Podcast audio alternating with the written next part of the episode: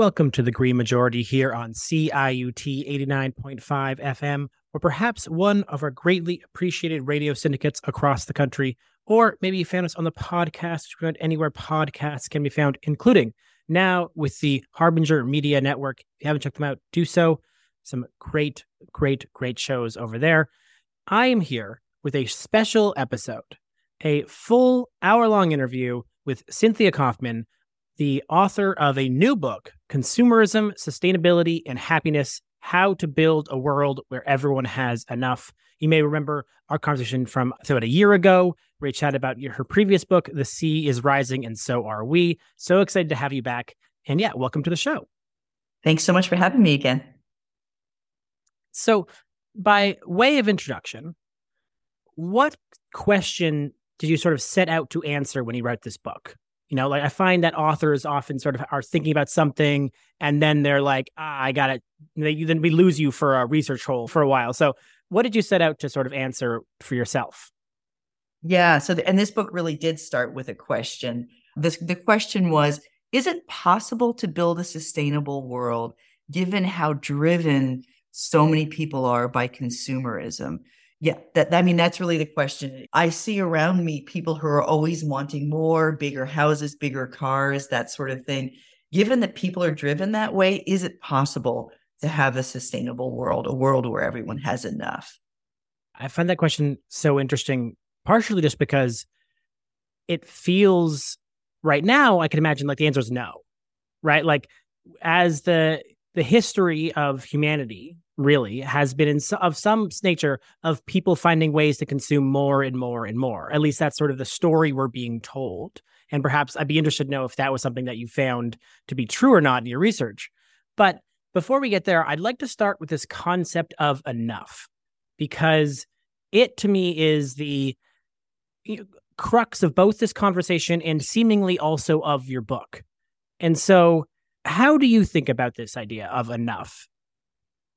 Yeah. Okay. So, and I have to say that my original title I wanted for the book was enough, like just enough, no subtitle. But but, but my publisher didn't want that, so I just wanted to say that. So, enough is really the core of the book. And so, the first chapter kind of lays out the idea of like what would enough mean. And so, it, has got three sections: uh, happiness, sustainability, and poverty. So the idea is so you so I start with the idea that like look, just in terms of how much stuff is created in the world, there is there's always enough food, for example, for everybody, right? And so so Amartya Sen has done really incredible work on that to sort of show that famines are always caused by politics. So if you just start with like the basics, like there's enough food for everybody, even in the United States, and I'm presuming this is also true in Canada, there are enough homes for everybody, right? There's enough stuff in this world for everybody. And if you look at the sort of the sustainability piece as we move away from fossil fuels and towards green energy there the the the environmental so i did a deep dive as i was doing research for this book. Somebody said to me you know there's not enough actually it was one of the reviewers of the book said there's really not enough in this world in terms of sustainability for, for, we need to have a lower population. So i really looked into that question and i feel like from the things that I read, I feel quite clear that there is enough in this world for everybody to live comfortably. In other words, not just to be out of poverty, but also to have heating when it's cold and, you know, cooling when it's hot for all of us. I really do believe that. And I have a bunch of evidence in the book for that, that, that the idea is that as that that there is an there is enough for everybody to live comfortable lives at the population we're likely to level off at, which is probably around 10 billion. That we're we're right that that I mean there's all, always changes in that, but we're we're headed towards leveling leveling off at a world population end of next century or beginning of next century of around 10 billion. There's enough room to grow food. There is enough room for solar panels. There is enough, you know, minerals to for batteries there is actually enough. Mark Jacobson is a is an engineer who's done a ton of work on this, and if you look at his work, he kind of maps out. He has a, a great book called "No Miracles Needed," where he shows that there is enough stuff if we stop being wasteful to have enough for everybody. Right, and then what I love about this idea of enough is it sort of goes both ways, right? There's enough in terms of ensuring that people have enough, but also enough of how do you convince people that they have enough? Right. And so that's right. So thank you so much. Like that. So that's the other side of the argument has to do with with happiness, right? And there's a whole social scientific literature on the concept of happiness where people have shown that so like let's take a country the United, uh, like the United States that has tremendous levels of inequality, like ridiculously like historical levels of inequality. And then let's take a country like Costa Rica that has, is much more egalitarian. The level the average level of happiness in those two societies is roughly the same. So when you when you and in the united states in the last 20 30 years the the the size of our homes has doubled the average size of the home in the united states has doubled without the level of happiness going up so then part of the problem of like how do you get to a world of enough is how do you convince people that thousand, fifteen hundred foot square square foot home is actually enough. Well, it's not enough if you live in a society that says your social status requires your house to be bigger than your neighbor's house, right? So, so one of the things I found in looking into this was that that inequality is tremendously corrosive to a sense people's sense of happiness and having enough.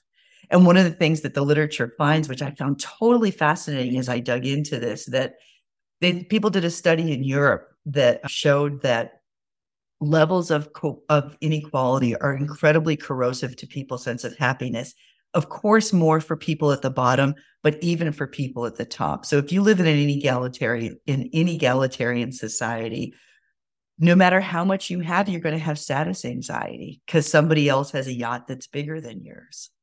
Yeah, and that's something that I think is super key to I think understanding and changing the culture so that we can accept that we have enough, but is also so hard to do. You know, like uh, there's these studies also, and maybe you've came across about like how like the one I read a couple years ago, which I'd be interested to know if you came across or if, if there's updated st- numbers, was that like at some point you will of one's own personal income, it it stops being correlated with happiness you yeah. get to a point at like seventy thousand dollars, something like that, and after that, your income is no longer correlated. What's before that, it's very clearly correlated in that like you need some money to live, and you're not always worried about X, Y, Z. But at some point, that breaks down, and suddenly the question in what brings you happiness is something else entirely. Yeah, no, that's absolutely true. And they said actually on a global scale, that number is ten thousand dollars, right? But then sort of in in in wealthy in in wealthy kind of countries, it's around seventy thousand. So yeah, no, absolutely. There there's more stuff does not bring you more happiness. Surprise, surprise, right? And then, but then also in that first chapter, I do talk about the problem of poverty. And so you just alluded to that. The idea is that there are some basic things that everybody needs, right? You need you for happiness. So you need enough food, you need housing, you need you need a sense that you'll do fine in the future. So sort of pensions and things like that. So once you kind of figure out what are those things that everybody needs to have their basic needs met, beyond that, happiness comes from other things, right? And we all know that. We all know that money doesn't make you happy. But if you live in a society like the United States or Canada where your your your success is precarious and the United States much more than Canada but still so you know a precarious society where your ability to live as an elder person is dependent upon a pension that you may not have right? Or sort of you know our, our social security is nowhere near enough to kind of live uncomfortably all those things create tremendous anxiety in life. So, one of the most important things in getting to a world of enough is having enough kind of public goods that, so, you know, if you live in a society where there's great public transportation, you don't need a car, everybody can get around, right? If you live in a society that has good public health care, which y'all have and we don't, then you don't need a job to be able to have health care. If you have good systems of, of elder care you don't need right? So so the idea one of the ideas in the book is to get to a world of enough you need very robust social goods. Right. That makes a lot of sense. Because i think one big part of accepting you have enough is the belief that you will be safe if xyz happens. And you know i mean the states is a good example of it where it feels like there are so many things that could happen to you that almost any amount of money or to get to really uber amounts of wealth could bankrupt you you know you lose yeah. your job get hit by a car bam or you know you you get a you get a cancer or something that requires yeah. in, expensive treatments and you can imagine how that really requires you to build up such a nest egg and such a protection racket that like even people that we would think of as uber wealthy don't actually have the safety net to feel like they have enough because there are these specific things that could go wrong that actually make them closer to being bankrupt, you know, than Elon Musk or something. Yeah. No, I think that's right. And so it's it's sort of weird that that like that there there's that one side of like what are the social goods that you need to have so you don't have that sort of that anxiety for your future and that's that's really real and that's really serious and then it's a whole different bucket of things, the things that make you feel like you have enough because of status anxiety, right? Those are those are those are two kind of separate sets of problems. For sure. And so maybe we can use that as a, segue into your sort of third chapter, which is around building one's life around enough. How it, I'd be curious, is that more about how we do that now in terms of trying to create our our lives that we always will have enough? Or is that more of like a ways we could actually limit our material growth in a way personally? Right. So so one of the things right so so i i, I really appreciating the, the series of questions because it's like there's that first piece which is just like do you have enough to be okay? And then that third chapter is like for those of us, and I can count myself in that, who do have enough, what keeps you then from getting into that status treadmill, right? Because again, that like that's the second problem. And I really feel like it's, I see it around me all the time with middle class people who, and again, like I'll give you an example of some neighbors of mine. I lived until very recently in, in a lovely neighborhood in California near the beach where most of the houses were quite small, right? Like, you know, and it, thousand square feet, which, you know, I don't know. It's like, you know, two small bed, three small bedrooms, two small bedrooms, a little living room, no room for a dining room. That's okay. Right. But like just a charming little cottage of a house. My neighbors, one after the other, were flattening these cottages and putting up bigger homes, right? So like 3,000, 5,000 square foot homes. And I think, wow, you just disrupted your family life for an entire year to take this cute little cottage and turn it into a mansion. And why did you do that? And then the people then needed extra jobs, right? To have extra income to be able to afford that. So from where I look as a person who's very comfortable with a little cottage of a house, why are they doing that? Right. And that's that psychology part. And I think, and so, so some of then again, the sort of psychology part for is that people all around me are making choices that seem like they're not helpful for their happiness. Why are they doing that? And I have to say, they're doing that, I think, because of status, because there's something about having a, a little cottage of a house that makes you feel not successful. Right. And so that's that whole chapter is what is that psychology? And I think, you know, again, you have to say, what are the corporate influences that make people always feel like they have enough uh, that don't have enough right? Sort of like the, the the you know obvious right? Like the the the advertising the culture of consumerism. And so what what you have to do to escape from that actually is to almost like live in a counterculture in some ways. And there's a guy uh, Adel Daoud who's an economist who's done work on this where he actually did research among people who said like yeah, I'm good. I have enough. Like, what does it take to have that feeling? And I feel like I, in my own personal life, strive for that. Like, I'm good. I don't need more money. I, I I'm one of the lucky ones, right? I actually, because I'm in a unionized position, I have a pension, right? I have health care. So I have those things in that kind of first bucket of needs. So I am one of those lucky ones. But then if you are one of those lucky ones, what makes you not feel like you're one of the lucky ones?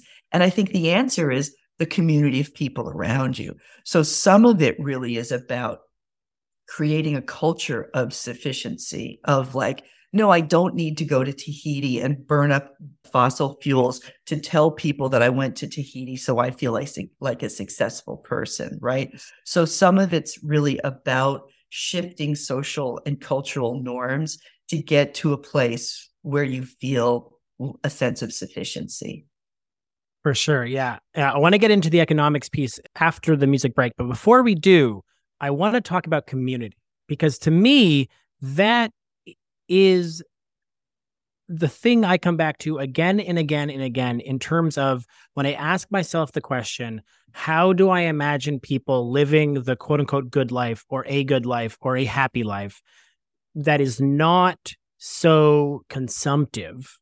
The answer overwhelmingly seems to be community. The answer is in terms yeah. of third spaces, places for people to gather, public spaces. I was recently introduced to the term public luxuries, which I loved. You know, yeah. like the ability to sort of like have the, you know, you don't all need little plots of your own backyards that need to be manicured all the time if you could just have beautiful parks that you can go to right like if we can create public luxuries and places to build community we can find those moments of happiness and those experiences outside of the consumptive nature. Because what's fascinating a little bit is, as you said, we have bigger and bigger homes and fewer and fewer people living in them, right? Like we mm-hmm. are in a loneliness epidemic. People have talked about this yeah. for years. And that is fascinating because, like, theoretically, you would imagine why have a giant home if not to host in it? You know, right. and yet that seems to be even that culture seems to be dying, right? We don't seem to be having even the culture of of having people over as often. And so right we are somehow simultaneously in a culture that is isolating us as well as pushing us towards consumption. And I think those two things are are linked. Absolutely. Right. And, you know, John Kenneth Galbraith talked about public squalor, pri- private opulence, right? This idea that sort of like it, the sort of neoliberal paradigm, that was word that was before, before he wrote that. But anyway, you know, the idea of the sort of the, the extreme capitalism where everybody has their own private goods and there are no good public goods. And absolutely that the, the idea of public luxury. I was recently in Chicago. I went, I went on a, a nationwide train trip, which was lovely. And, you know, just took the train around and I spent some time in Chicago and I happened to be there when they had the blues festival. So in the middle of Chicago, there's this fantastic giant park and everybody comes to the, the, the festival for free. The festival's paid for by the city and by, you know, grants and stuff like that. And everybody's there having a great time. So it's community and it's also public goods. So the idea of that that there are wonderful, fabulous things happening that bring us together and give us joy that we don't have to pay for as in terms of our own private economy. Yeah, exactly. And then that brings us happiness. Like right. people like being around each other. I, I, it seems that we've lost this understanding of, th- that we are social creatures, right. and that if we can find places and ways to do that, we don't have to keep consuming. You don't have to go to Tahiti to be with your friends. Your friends can just hang out with you. And yet, so often I feel like even that sort of idea of making space and time to be just yourself and not a consumer or a part of the system is also only done on vacation right? Like we almost yeah. compartmentalize that. And so the only way you can feel like you can relax is if you're not in your house or not in your neighborhood. So you end up flying outside of your of your area just to begin to feel like you can be a different person than the person you are in that sort of treadmill. Yeah. No, that's right. And so that there's this way that then sort of consumerism becomes like I I I I need some happiness, so what do I buy, right? As opposed to like I need some happiness. So, what are the fun things I can do with people in community, right? Having friends over for dinner, like, you know, parties, concerts, music, right? You think of all the kind of things that give us joy in life. They're all sort of increasingly being commodified as opposed to this sort of idea of decommodifying kind of pleasure and joy with with community happiness time you know and part of that i think about the people who are super time crunched it's like I'm working really hard in my job. I have two weeks off or maybe a week off. So, what's the way I can get the maximum joy hit in that little bit of time? So that then part of decommodifying joy is the idea of people having enough time that they can let's cook food together let's make music together let's make art together let's just you know sit around and just talk with each other that that there's all these forms that if you decommodify joy there's lots of things we can do that don't have the same exclusive nature in terms of who gets to have those joys but then also that don't have the same environmental impact as kind of highly commodified forms of joy for sure. And so we're going to talk about why our system commodifies everything in just a brief second, but we will be back in just a minute. Enjoy this music break, and we'll be right back.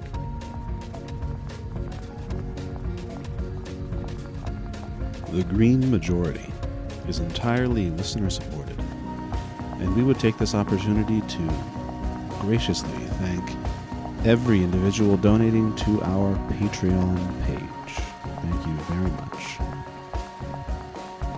We are a proud member of the Harbinger Media Network, including other great shows like Left Turn Canada, Big Shiny Takes, and North Untapped.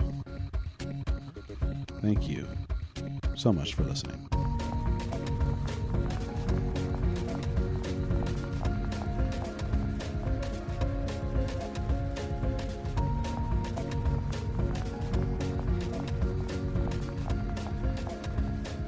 And welcome back to the Green Majority here on CIUT 89.5 FM, or perhaps one of our greatly appreciated radio syndicates across the country, or maybe you found us on the podcast, you found anywhere podcasts can be found, including the Harbinger Media Network. If you are just joining us, we are here with a special episode with Cynthia Kaufman, the author of Consumerism, Sustainability, and Happiness How to Build a World Where Everyone Has Enough We've just finished talking a little bit about enough, and now we are into some of the heavier economics pieces of this because we, I think, indisputably have designed this world, or at least someone has designed this world mm. to commodify everything and to impact, as you've actually you know highlighted a few times already, our understanding of enough. So to start, how do you see our economic system having impacted sort of this understanding of what is enough? Okay, so you know, I would say that the the the entry point into that is to think about capitalism, and capitalism is always racial capitalism, right? The idea that for the last five hundred years, people have been exploited for the profit of the few, and so the idea is that we live in a society now where you know, I'm you many many people in this world do not have enough because the capitalist system is not giving them enough. I think about california where where i live where in los angeles they now say there are 40,000 people living on the street in los angeles one of the wealthiest you know places in the world. And that's because and the reason people have nowhere near enough they don't have a place to live is not because we don't have enough homes in this state. California has more homes more empty homes than homeless people, right? But you get a home based on your ability to pay for a home. So that's, you know, I mean, I just think that there's so much in this world that just comes basically down to capitalism and the profit motive. And that there are people who have an incentive in having people wanting more, more, more, you know, and and resources aren't allocated on the basis of need. They're basis they're allocated on the basis of effective demand, which is demand backed by money. Yeah. And the other thing that I can't sort of stop harping on, so I'm going to sort of tee you up for this one for a second, because I think it's really important to understand this larger context, is that we also have had a shift in capitalism over the last 70, 80 years with the introduction of, you know, perceived obsolescence and planned obsolescence and these ideas where we've created our goods and services that are meant to fail. You know, like I remember yeah. hearing about this story. This is now maybe this actually would be before that, so maybe it goes back longer, and maybe that indicates my particular bias. But I remember hearing a story about light bulb manufacturers who at right. one point came together because they realized they had made light bulbs that were too good.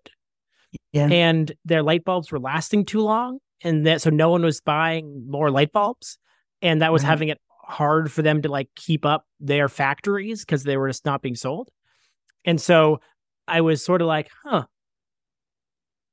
we are designing things to constantly break. So you can never have enough in some ways because if you stop buying stuff, the stuff you own will not last. And we've designed it that way. And we've designed increasingly each sector has quicker and quicker obsolescence timelines. And it, we are on this sort of real waste scale. But yeah, I'm sort of like that is obviously always a part of capitalism because I guess in some ways it's always been the goal to make more money. And so like any way you can find it. But it does strike me as like something new in the shorter period of time where like the idea of good has moved from sort of quality workmanship to newness in a way that is overwhelming, I'd say now. Yeah. In a way that was not the case, say, 50 years ago. Or actually now Yeah. maybe 100 years ago. I keep, you know, probably pre-war. Yeah, you keep moving the goalposts on that on that Yeah. on that timeline thing. No, I mean I really appreciate the question and the way you're thinking about that. And remember that whole light bulb story you're telling, I think was early 20th century, right? So that's right. So so that had so you know, if you just think about like the basic premise in capitalism is we need to keep figuring out ways to make profit, that's the fundamental idea. And that consumerism for you know over the course of the 20th century became an increasingly large kind of aspect of capitalism the idea of people just and then and then and then it, it's it's it's sort of accelerated that that idea of of always needing new stuff and planned obsolescence. You know i think about the two kitchen things i'm going to give you for that one or uh, household things. You know one of them is like the washing machine right? Like that's a pretty simple device and it really uh, you could imagine creating washing machines that lasted I don't know, even like 100 years, certainly 50 years, you know. And I have been amazed that the average length of a life of a washing machine in the United States is roughly 10 years. Like, that's crazy, right? And when you think about, so there's two sides of this. There's there's the sort of consumerism part of it people driven to get more. And then there's the sort of the the we want you to have to buy another thing so that that thing is going to break. And so i think the you know the europeans are doing better on this about sort of pushing pushing companies to take back their garbage and so that they're not as in, incentivized to produce for the garbage can i think is really important. Also the right to repair the idea of if something breaks let's let's have things let's force manufacturers to create things in ways that people can then fix them.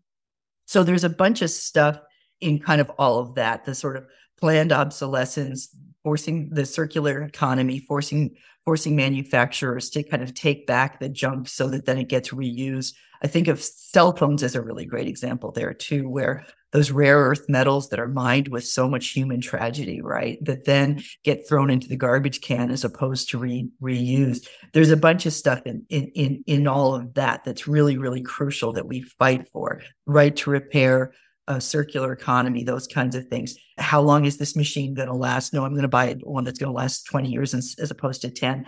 But then there's the consumerism part, which is my kitchen has gone out of style, and so I need to disrupt my life for three or four months while they rebuild my kitchen so that I can have stylish countertops. There's just something extraordinary about that. And so I think about the the the the the need for new, right? And so that's like the fact that I need a new kitchen, and I don't, by the way, like I'm so opposed to this, but like because my kitchen has gone out of style, I just think is extraordinary.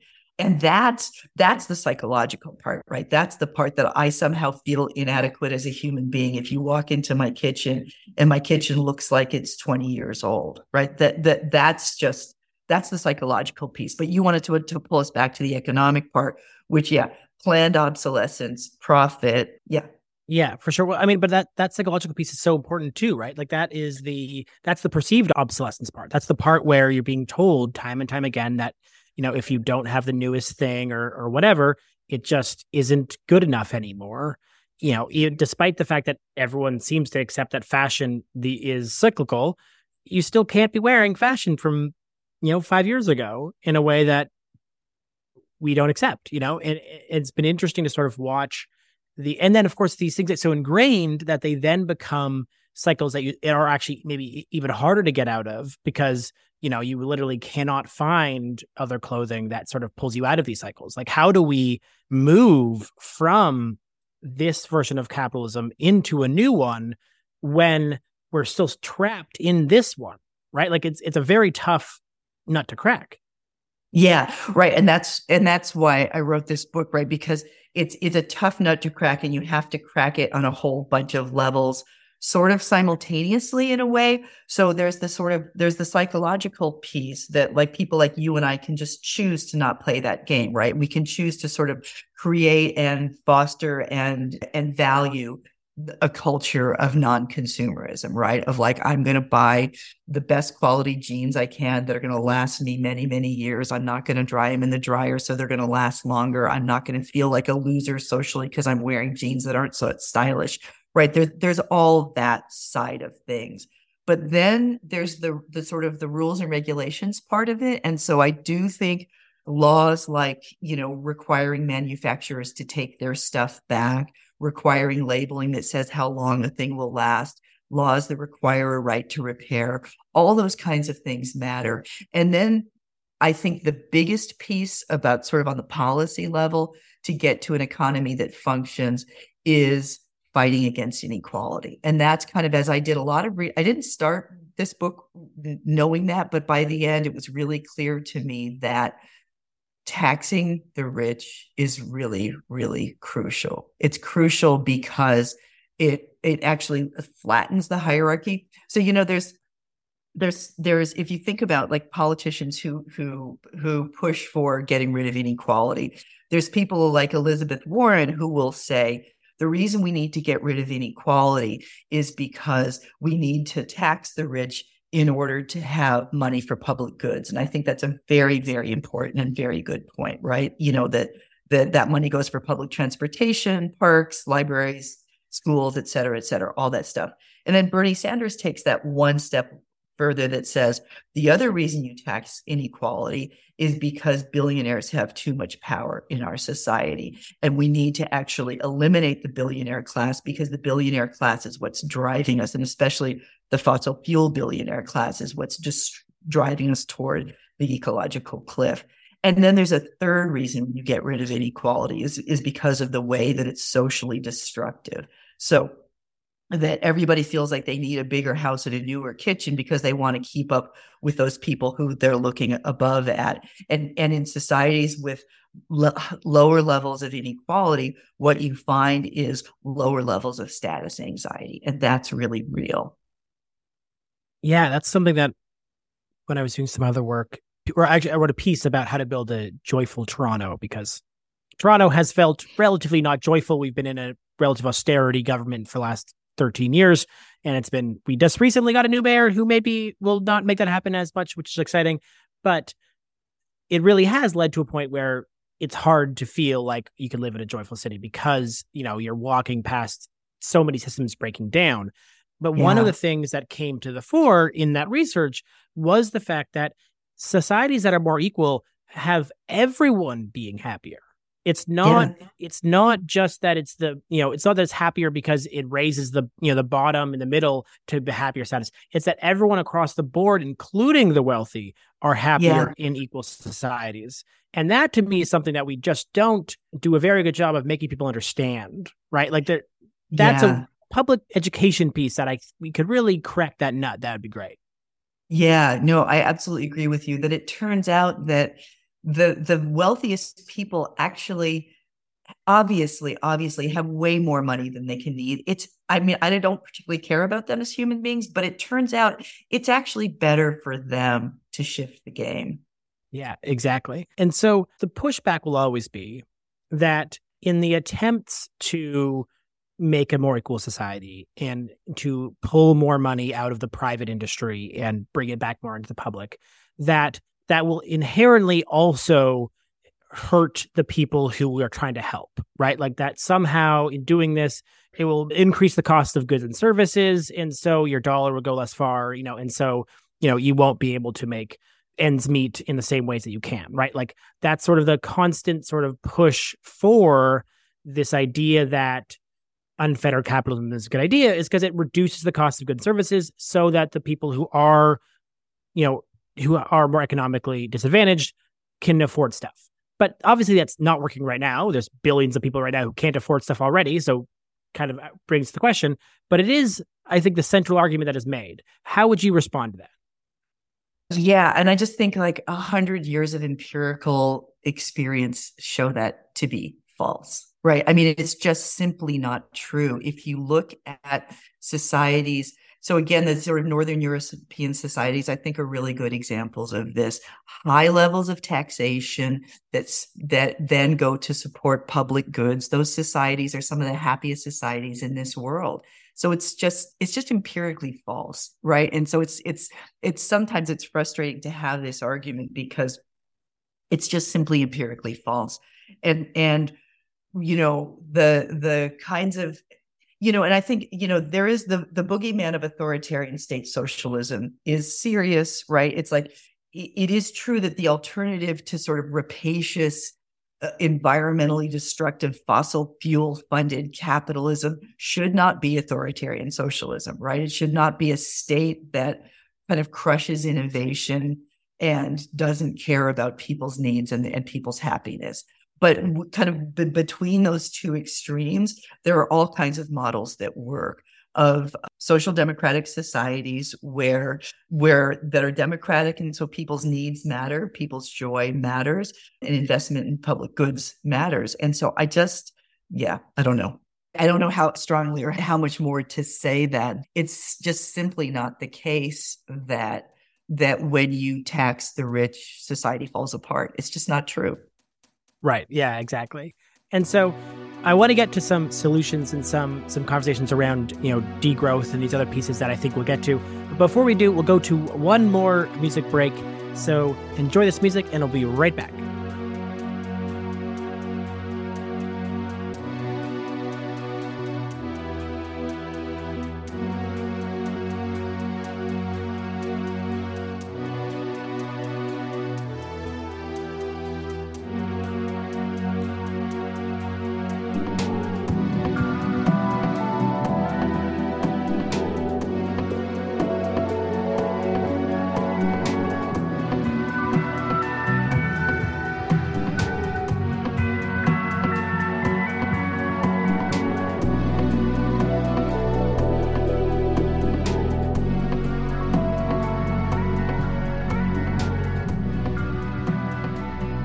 And welcome back to the Green Majority here on CIUT 89.5 FM, or perhaps one of our greatly appreciated radio syndicates across the country, or maybe on the podcast anywhere podcasts can be found, including greenmajority.ca and the Harbinger Media Network. If you are just joining us, we are here with Cynthia Kaufman, who is the author of Consumerism, Sustainability, and Happiness How to Build a World Where Everyone Has Enough. We are part three of this discussion, and my name is Stefan Hostetter. And we are, we have talked already about enough and how sort of capitalism can drive home the fact that we don't have enough and is creating this sort of cycle hamster wheel of trying to always have enough. But what I'd like to end with is just sort of where you sort of in the book end up and going to is so, what other systems are available? How can we start looking at other systems where we could accept that we have enough and ensure that everyone has enough? So, I think when I think about what people need to do to get there, it's about building democratic politics and it's about building kind of vibrant communities where people feel like they have enough. And so, I think the most important policy to push for in societies which are very inegalitarian is simply pushing for equality by all kinds of taxation that tax the wealthy that that's that's and and that means you know in in, in the united states that means making sure we don't go down the fascist rat hole that we might go down you know it, it coming up soon and and and sort of pres- preserving democratic forms of government that ins- that insist on on taxing the wealthy in order to provide strong public goods. That that to me is the most important thing. But then also on a softer level, kind of building cultural forms where you where where people find forms of joy outside of the world of commodification. Let's just say it that way. Yeah, for sure. And so the one of the big questions around whenever we get to these discussions, I've had a bunch of different economists and stuff on the show, is trying to reduce the material throughput of our economy right without without removing the materials that people need to live right like yeah. how do we how do we consume less stuff while ensuring everyone else has enough stuff and part of it for sure is you know you can lop off the you know 80% of consumption done by the 1% probably not super important in terms yeah. of anyone's living standards and so that is a relatively you know simple first step but the problem yeah. is huge right like as you said even in terms of as we get to a 10 million sort of population that again i we are a very anti-malthusian show but there's still a lot of people and yeah. there's and there's and so there's still a lot of need there in terms of food and and and these things will get harder as climate change ravages our economies right like yeah. and so we do sort of need this shift very quickly and soon to a new way of thinking about our economies and yeah. so as you were doing research, did you sort of see some people moving that direction and, and what did you sort of get excited by when you when you did it? Yeah. You know, I'm I'm really interested in alternative economic indicators. And so I'm sure you've done shows on that, but the idea that we don't we need to stop using growth as a as a goal, right? And that's that's like I feel like that's environmental economics basic 101 is that the idea of GDP and having sort of more throughput as as something that we should aspire to that that's one of the most important things is to get rid of the idea of economic growth i'm not a real fan of the concept of degrowth because i actually think that growth in itself you know was created to to to to look at boom and bust cycles in economy that had actually nothing to do with the health of an economy. So i just think it needs to be pushed aside as a wrong metric. But the metrics of you know genuine happiness indicators or the, the genuine progress indicator those kinds of alternative economic indicators where we measure how are we doing by do we have high levels of infant mortality or not? What's our level of literacy? What's our level of happiness? Are people doing well? So that we measure the economy that way. And once you start to measure your, your economy in terms of how well are people are doing with a, a special focus on how we eliminated the most extreme forms of suffering to me is the most important question. You know kate raworth's donut economics i think is nice which is that that's just a basic idea of like when you say how are we doing as an economy you have to say have we got rid of the worst forms of suffering and are we staying within the ecological limits of the planet that's the basic first kind of cut at at an economy so i think that's really really important. And I think you can say those things. And then there's the the sort of basic environmental things about what are the ways to squeeze waste out of the economy. So if you think about again the the things about planned obsolescence, sort of a lack of recycling, the sort of you know single use plastics, we need to we need to work on those those kinds of things. So, and I'm a big fan of the idea of solidarity economics. So, the idea of in my ideal world, we're all not working very much. And so we have time to do fun stuff. And so then we don't need to kind of consume to to, have joy in our lives. And so I I I think it's it's sort of within those bounds that you end up with kind of a, a of a an economy that works for everybody. Yeah, for sure. The one thing I recently learned that I've now probably said at least four times on the show, but I can't not keep saying it because it still blows my mind, is that GDP precluded this concept of growth over everything. That we created a metric to count GDP, and that metric was then sort of used as the way we decide across nations how they were doing. And then every nation decided to try to maximize that one metric. And it's sort of this example yeah. of there's a there's a there's a fallacy that is about how if you make a metric, people will or a KPI, a key performance indicator, people will shift all of their focus, try to maximize that, even yeah. even to the detriment of the actual goal, which like you know right. human happiness, for example.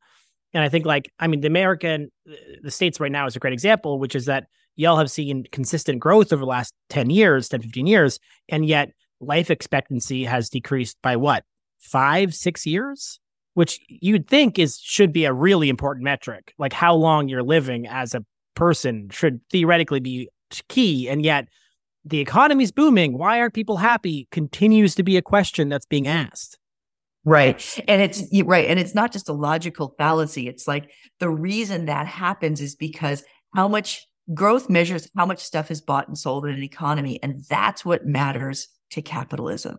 That's what matters to capitalism. It doesn't matter for our well being. So I think sort of pushing growth out as even what we're talking about is really crucial. And like I said, that's why I know that there are a lot of really good people doing good work who who think of degrowth as their goal. And I'm just like, it's just, it's not a helpful metric.